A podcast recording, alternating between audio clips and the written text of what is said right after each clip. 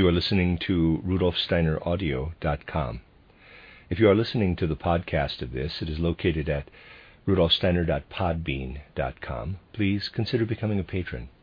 As well, there are two publishing houses, steinerbooks.org in America and rudolfsteinerpress.com in England, who are the sole publishers of Steiner into English and have given me permission to do these recordings. Please consider patronizing them as well. You are listening to rudolfsteineraudio.com. This is a reading of a collected work by Rudolf Steiner, number 107, entitled Disease, Karma, and Healing Spiritual Scientific Inquiries into the Nature of the Human Being. This is Lecture 10, given in Berlin on the 8th of December, 1908. Adhering to our envisaged program, this winter we will gather a series of apparently widely divergent details relating to human health and sickness and present them in these branch meetings. And at a later stage, these details will come together to form a whole, culminating in a specific insight toward which we are gradually working our way. In the first of the relevant lectures in this series, we offered a kind of classification of diseases. And last time we tried to find our way into what we can really only call the wording of the Ten Commandments. Everything else, over and above the actual words, will emerge during the next few meetings. Last time we were chiefly concerned to acquaint ourselves with the content and inner orientation of the commandments.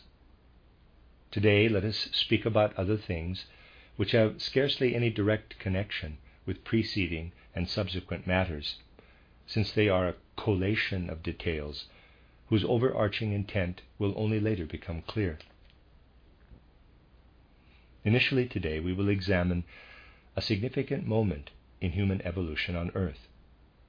Those who have worked for a longer time within the anthroposophical movement have long been familiar with this, while the others will only gradually find their way into these trains of thought. The moment in human evolution we wish to recall lies a long way back. If we go back through the post Atlantean period and then through Atlantean times, to ancient Lemuria, we encounter the moment when the division into sexes occurs for earthly humanity. As you know, we cannot speak of a division into sexes in the human realm prior to this. I would like to make it quite clear that we are not now speaking of the very first emergence of two sexes in general in Earth evolution, or in our whole process of evolution as it extends to the kingdoms surrounding us.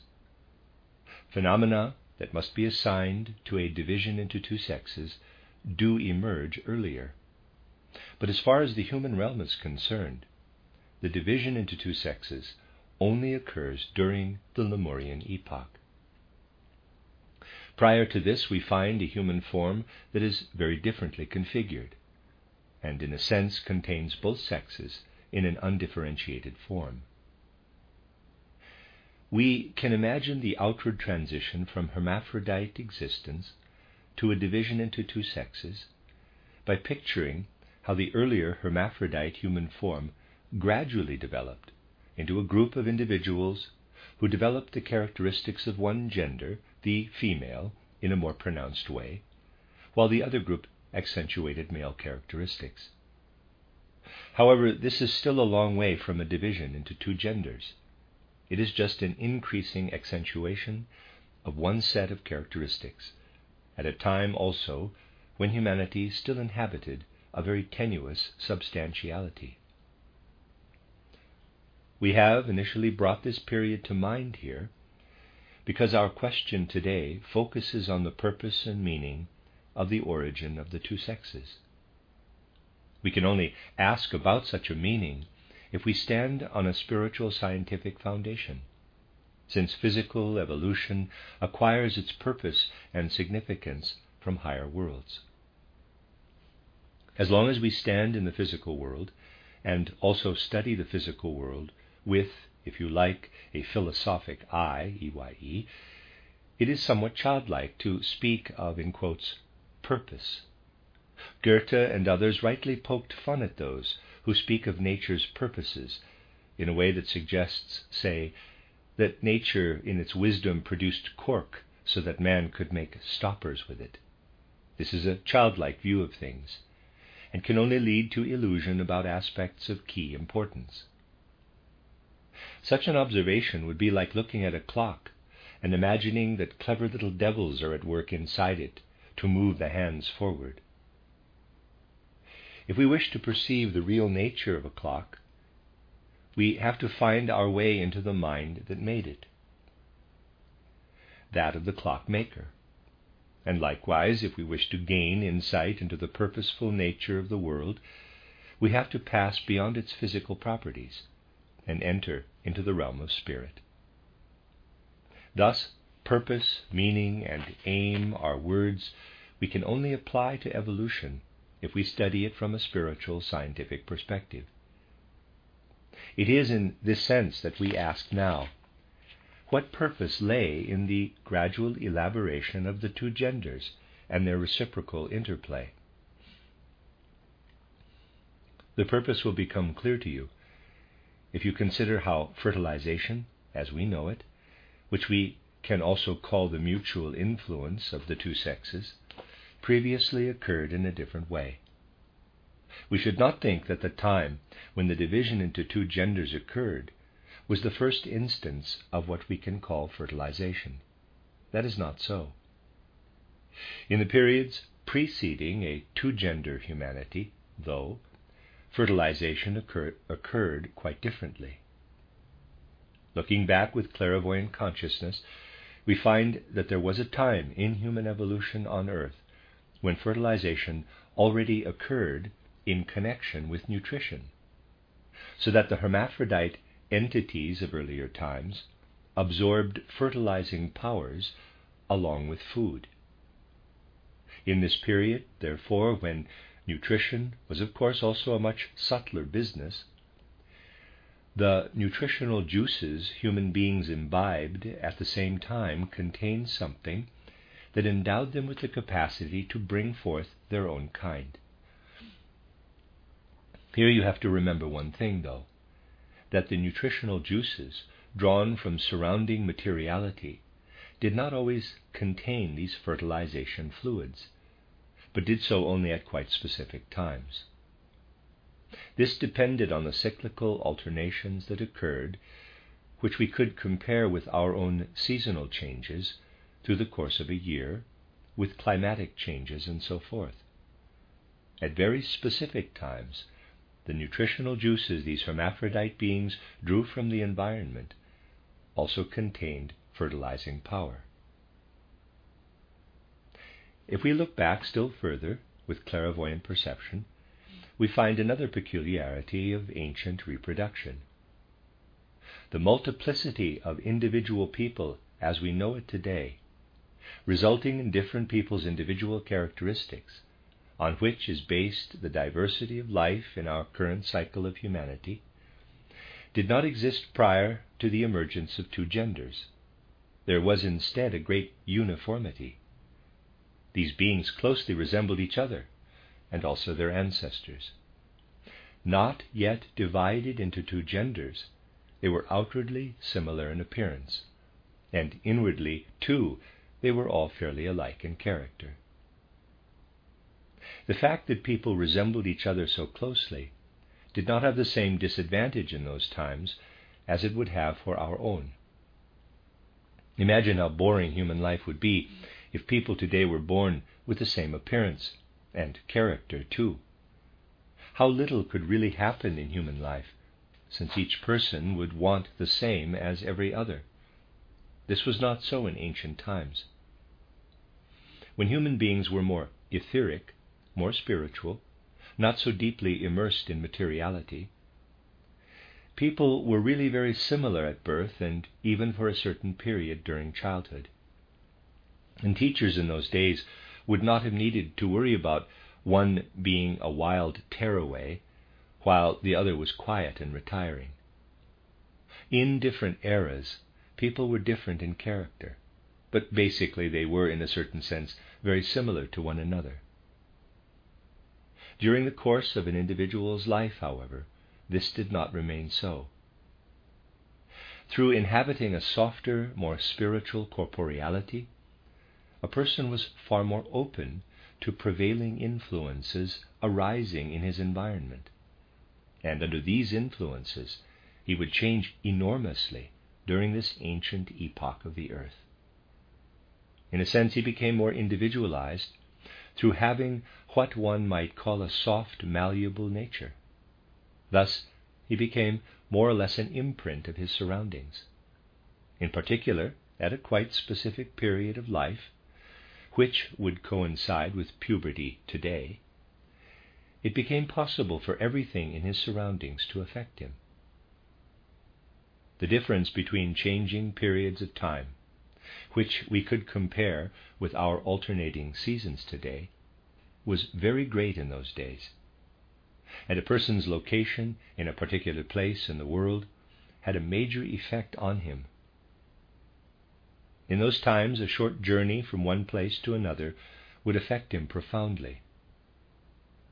When people go on long journeys today, however, today, however much they see and experience, they basically return as the same people, unless someone is really extremely susceptible to impressions. In ancient times, this was not so. Everything exerted the greatest influence on people and as long as they inhabited this soft materiality I spoke of, they could only very gradually become individualized in the course of life. At a certain point, this capacity ceased. A further aspect is that the earth itself became increasingly dense, and as the substance of the earth, its, in quotes, earthiness, if you like, became more pronounced, this uniformity came to be harmful for then people increasingly lost the capacity to change during their lives. Instead, they were endowed with a great innate density.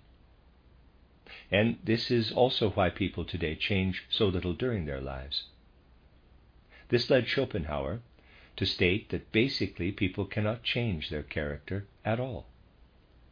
This is because they inhabit such dense materiality and are unable easily to work on it and change it.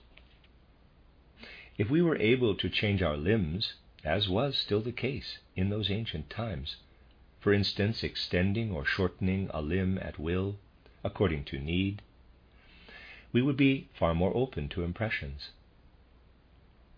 Basically, we would then incorporate into our own individuality something that allowed us to make changes within ourselves a person is always in intimate contact with his surroundings, especially with his social milieu.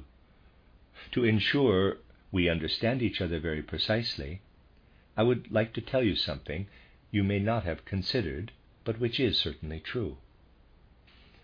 Assume that you are sitting opposite someone and talking to him. I'm not speaking of someone with profound esoteric schooling, but of normal, ordinary life and ordinary interpersonal dialogue. So, imagine that two people face each other, one of whom speaks while the other listens. Usually we think that the person listening is not doing anything. That's not the case. In such phenomena, we can still see the influence of our surroundings. Although outwardly imperceptible, inwardly it is very clear and even striking that the person listening reproduces everything the other does. Even movements of the physical vocal cords are imitated, so that the listener speaks along with what the other says. Whenever you listen, you are speaking along with what you hear, with a slight resonance of your vocal cords and the rest of the speech apparatus. And it makes a great difference whether the person speaking has a grating or a pleasant voice which you then reproduce with corresponding movements. In this respect, we copy everything, and since this basically occurs continuously, it exerts a great influence on all education, albeit only within these narrow parameters. If you take this vestige we have retained of openness to our surroundings and expand it to the greatest conceivable scope, you will have an idea of how in ancient times people were immersed in and experienced their environment. In those times, for instance, the human imitative capacity was developed to a magnificent degree. If one person performed a movement, everyone else did it too. Only in very specific domains do tiny vestiges of this remain nowadays. If one person yawns, for instance, others may yawn too. But remember that in those ancient times a dull, twilight form of consciousness existed. Such an imitative capacity is intrinsically connected with this. As the earth, with everything upon it, grew ever denser, human beings grew increasingly unable to reshape themselves under the influence of their environment. For instance, in the Atlantean era, which relatively speaking is not so ancient, a sunrise was something that had a hugely formative effect on human beings, since they were so inwardly open to its influence, and this resulted in magnificent inner experiences. When these repeatedly occurred, they altered a person greatly during his lifetime. All this diminished and gradually faded the more humanity advanced. In Lemurian times, before the moon departed from the earth, a great danger threatened human beings that of rigidifying entirely or becoming mummified. The gradual withdrawal of the moon from our earth evolution kept this danger at bay. At the same time, as the moon departed, the division into sexes occurred, and this gave a renewed impulse for human individualization. If it had been possible for humanity to reproduce without the two genders, it would not have embarked on this individualization. Today's diversity of humankind is due to the interplay of the sexes. If a solely feminine aspect were at work, human individuality would be extinguished and all people would become the same. Through the additional influence of a masculine aspect, people are endowed with individual characters from birth. The significance of the interplay of the sexes is that emergence and separation of the masculine element enabled individualization from birth onward to replace the old form of individualization. What the whole environment brought about in former times was concentrated into the reciprocal action of the sexes, thus pushing individualization back to the emergence of the physical human being at birth. This is the purpose of the collaborative interplay between the two genders. Individualization occurs through the effect of the male sex on the female. But in consequence, something else also came into play for human beings. If I describe this now, I beg you to consider it as something absolutely characteristic of humanity. If we stand on the foundations of spiritual science, we should not regard such a thing as applying in the same way to animals as to human beings. The subtler forces at work in health and disease are subject to very different causes in animals than in humans. What I am going to say, therefore, relates exclusively to humankind, and we will first need to become aware of the subtler aspects at work here. Place yourself back in those ancient times when human beings were entirely given up to their surroundings, which pervaded them. On the one hand, the nutritional fluids drawn from the environment also facilitated fertilization, while on the other, human beings were individualized by environmental influences. Standing on the foundation of spiritual science, we know, of course, that everything surrounding us and affecting us, whether as light, sound, heat, cold, hardness, softness, this color or that, is the outward expression of something spiritual. And in those ancient times, people perceived what was spiritual rather than external sensory impressions. When someone looked up to the sun, he did not see the physical globe of the sun, but instead what was preserved in the Persian religion as Ahura Mazda, as the great aura.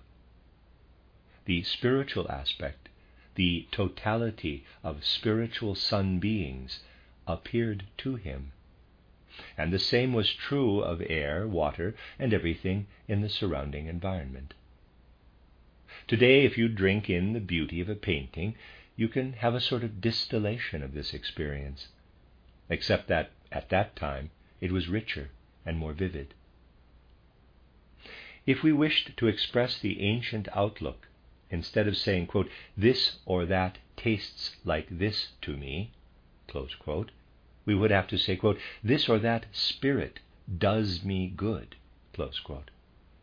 It was like this when people engaged with their surroundings through eating, which was an entirely different kind of activity from nowadays.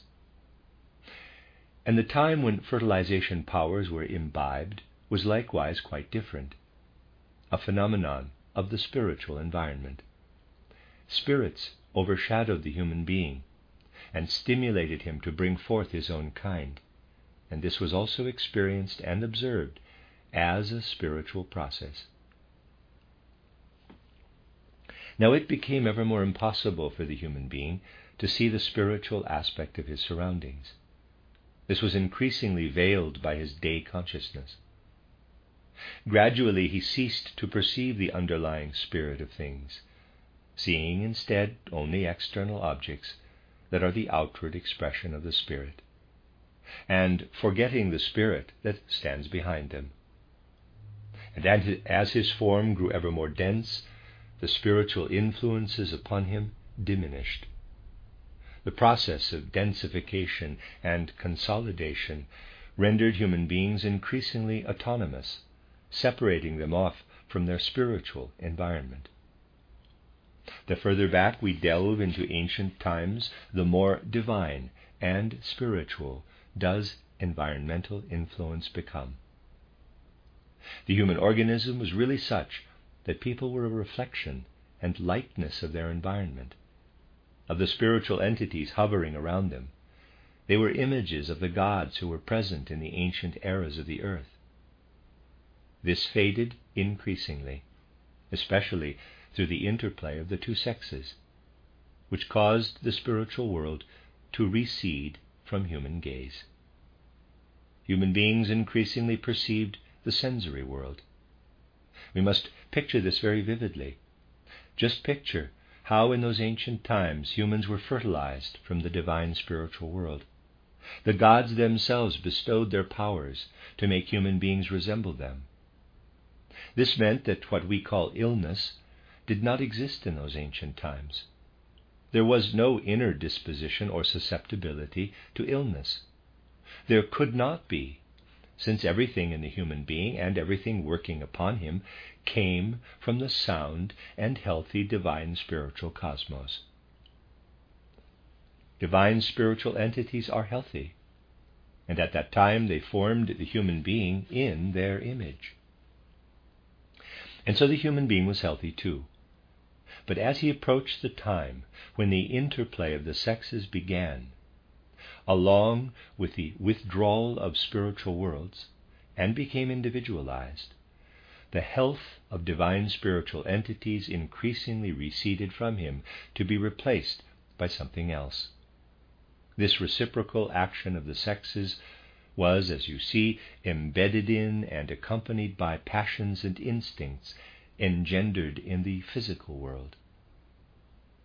We must specifically look for this stimulus originating in the physical world after humankind had reached the point where the two sexes came to please one another in a physical sensory way. By no means did this immediately occur the moment the two sexes existed. The effect of the two sexes upon each other, in Atlantean times too, occurred when physical consciousness slumbered, really, as it were when everything slept. Only in the middle era of Atlantean times did the pleasure of the two sexes in each other arise, what we can call passionate love, and thus a sensual love that was blended with pure supersensible love, what we might call platonic love, an expression scarcely given credence today, but it does really have its place. Platonic love would exist to a much greater extent if sensual love were not mixed up with it. And whereas in the past everything that helped shape humankind was a consequence of the divine spiritual environment, this was now increasingly replaced by the reciprocal influence of the passions and drives of the two sexes. Sex- sensual desire, stimulated by the outward eye, EYE, by external sight of the other gender, became connected with the reciprocal effect of the two sexes. At birth, therefore, something connected with the distinctive nature of passions and feelings in humans embedded in physical life, was incorporated into them. Previously, human beings received what existed in them from the divine spiritual beings of their surroundings. But now, through the act of fertilization, they were endowed with something they absorbed from the sensory world and internalized as autonomous, self contained beings. After human beings had entered into a two gender condition, they endowed their offspring with what they themselves had experienced in the world of the senses. So, picture two human beings. These two humans live in the physical world, perceiving it through their senses, thereby developing various drives and desires stimulated by external things. Notably, they develop drives and passions through their own outwardly stimulated sensual attraction to each other.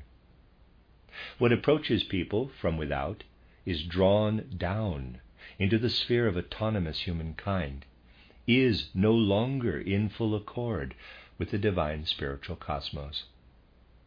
This is acquired by human beings through the physical act of fertilization. It is instilled into them in this mundane life of their own, which they do not derive from divine worlds, but from the outward aspect of the divine spiritual world, is passed on to their offspring through fertilization. If someone is worse in this respect, he passes on worse qualities to his descendants than another who has pure good qualities. And thus we have what we must conceive as the authentic meaning of original sin. Original sin arises when human beings acquire the capacity to implant in their descendants their individual experiences in the physical world.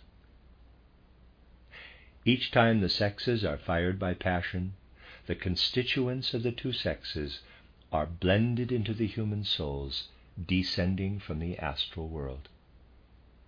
Whenever someone incarnates, he descends from the world of Devachan and forms his astral sphere in accordance with the distinctive nature of his individuality.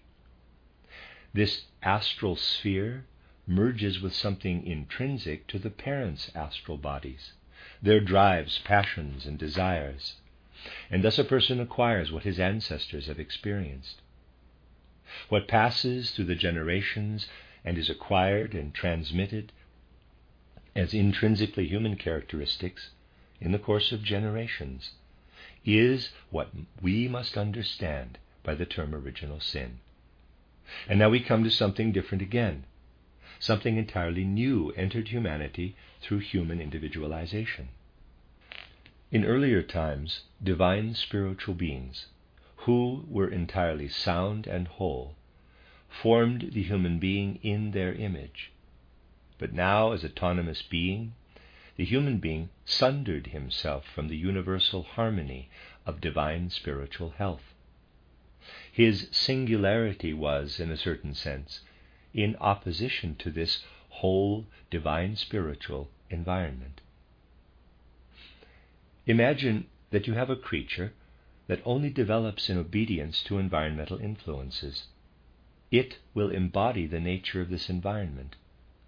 But now imagine that it encloses itself in a skin so that it develops its own qualities in addition to those of its environment. When humans became individualized through the division of the sexes, they also developed their own inner characteristics, causing opposition between the great, intrinsically healthy, divine spiritual harmony and individualized human nature.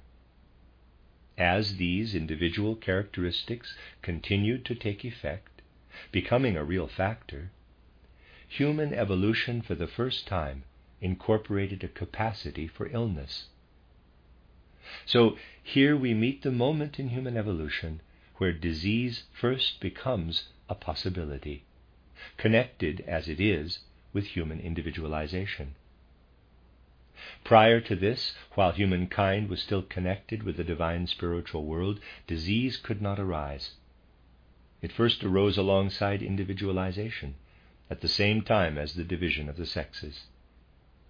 This holds true only of human evolution and cannot be applied in the same way to the animal world.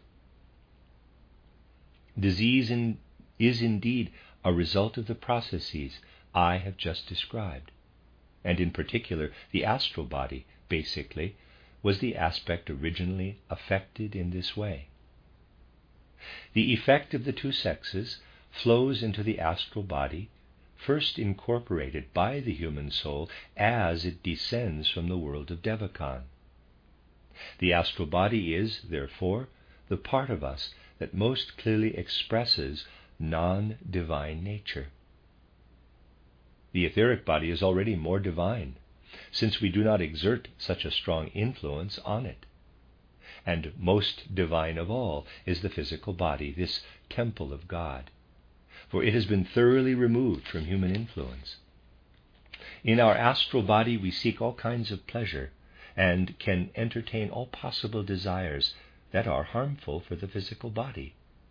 But our physical body, by contrast, has been preserved as such a wondrous instrument that it is capable of resisting substances toxic to the heart for decades as well as other disruptive influences from the astral body.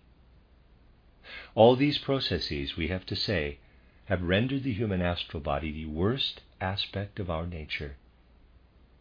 If you study human nature more carefully, you will find that the causes of illness are most deeply rooted in the astral body and in its harmful effect on the etheric body, and then transmitted via the latter to the physical body. So now we can understand certain things that cannot otherwise be understood. I would now like to speak of ordinary mineral based medicines. A medicine derived from the mineral kingdom acts first on the human physical body. What purpose does it have, therefore, for us to treat our physical body with a mineral medicine? Please note that I am not speaking at present of any kind of herbal medicine, but of purely mineral constituents, metals, salts, and so forth. Let us assume that someone takes a certain mineral medicine. As the clairvoyant gaze observes this, it discovers something very remarkable. Clairvoyant consciousness can accomplish the following feat. It always has the ability to divert attention away from something you can divert attention away from the whole physical human body, perceiving only the ether body, astral body, and capital I aura. Using strongly negative attention, you can suggest away the physical body. Now, if so- someone takes a mineral medicine of some kind, you can withdraw your whole clairvoyant attention from everything else and direct it solely toward the metal or mineral that is now within him. By suggestion, you make the bones, muscles, blood, and so forth disappear. And direct your attention solely to the particular mineral substance that has permeated the person. Clairvoyant consciousness then discovers something very remarkable. This mineral substance has been finely distributed throughout so that it assumes the human form. Before you stands a human form, a human phantom, consisting of the substance that the person has ingested. Let us assume that he took antimony. Then you see before you a human form consisting of finely distributed antimony. And the same would be true of every ingested mineral medicine. You make a new human within yourself, consisting of this mineral substance. You incorporate it into you. So now let us ask what purpose this might have, and what point. The point is as follows If you left as he is someone who needs something like this, and did not give him the medicine despite his real need of it, certain negative forces in his astral body would work upon his ether body, and the ether body in turn on the physical body, gradually destroying it. Now, though, you have imbued the physical body with a double whose effect is to prevent the physical body from hearkening to the astral body's influence. Imagine a bean plant. If you give it a supporting cane, it winds around it and now no longer follows the movements of the wind. This double acts as a kind of cane for a person formed from the incorporated substance. It keeps the physical body intact and withdraws it from the influences of the astral body and ether body. By this means, you render a person's physical body independent, in a sense, from his astral and ether body. That is the effect of a mineral medicine. But you will also immediately see the negative aspect of this, for it does indeed have a very deleterious side to it. Since you have artificially removed the physical body from its connection with the other bodies, weakening the influence of astral and ether body on the physical body, you have made the physical body independent. And the more you administer such medicines to your body, the less the astral and ether bodies will engage with it. Thus, the physical body will grow to be inwardly hardened, an autonomous entity, subject to its own laws. Imagine what people are doing, what the effect on their body is when they take various mineral medicines throughout their life.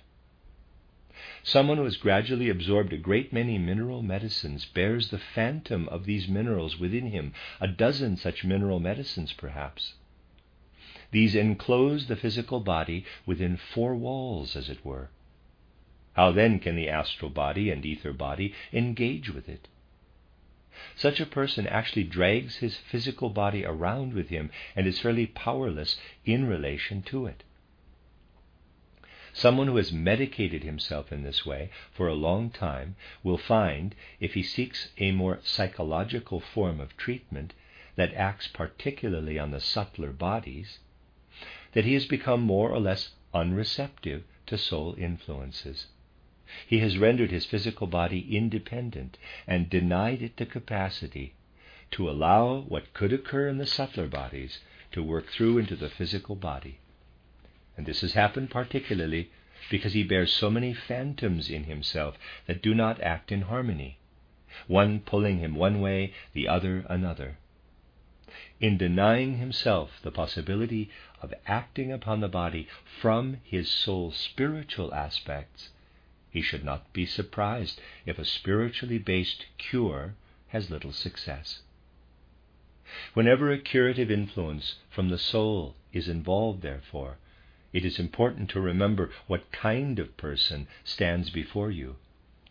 Has he put his astral body or ether body out of action? by rendering the physical body independent. If so, it will be very difficult to help him with a spiritual cure. We can now understand how mineral substances act on the human being. They engender doubles in him that preserve his physical body and remove him from potentially harmful effects of his astral or ether body. Today, almost all our medicine is geared to this since materialistic medicine is unaware of the human being's subtler bodies and only knows how to treat the physical body in some fashion. Today we have considered the effects of mineral substances.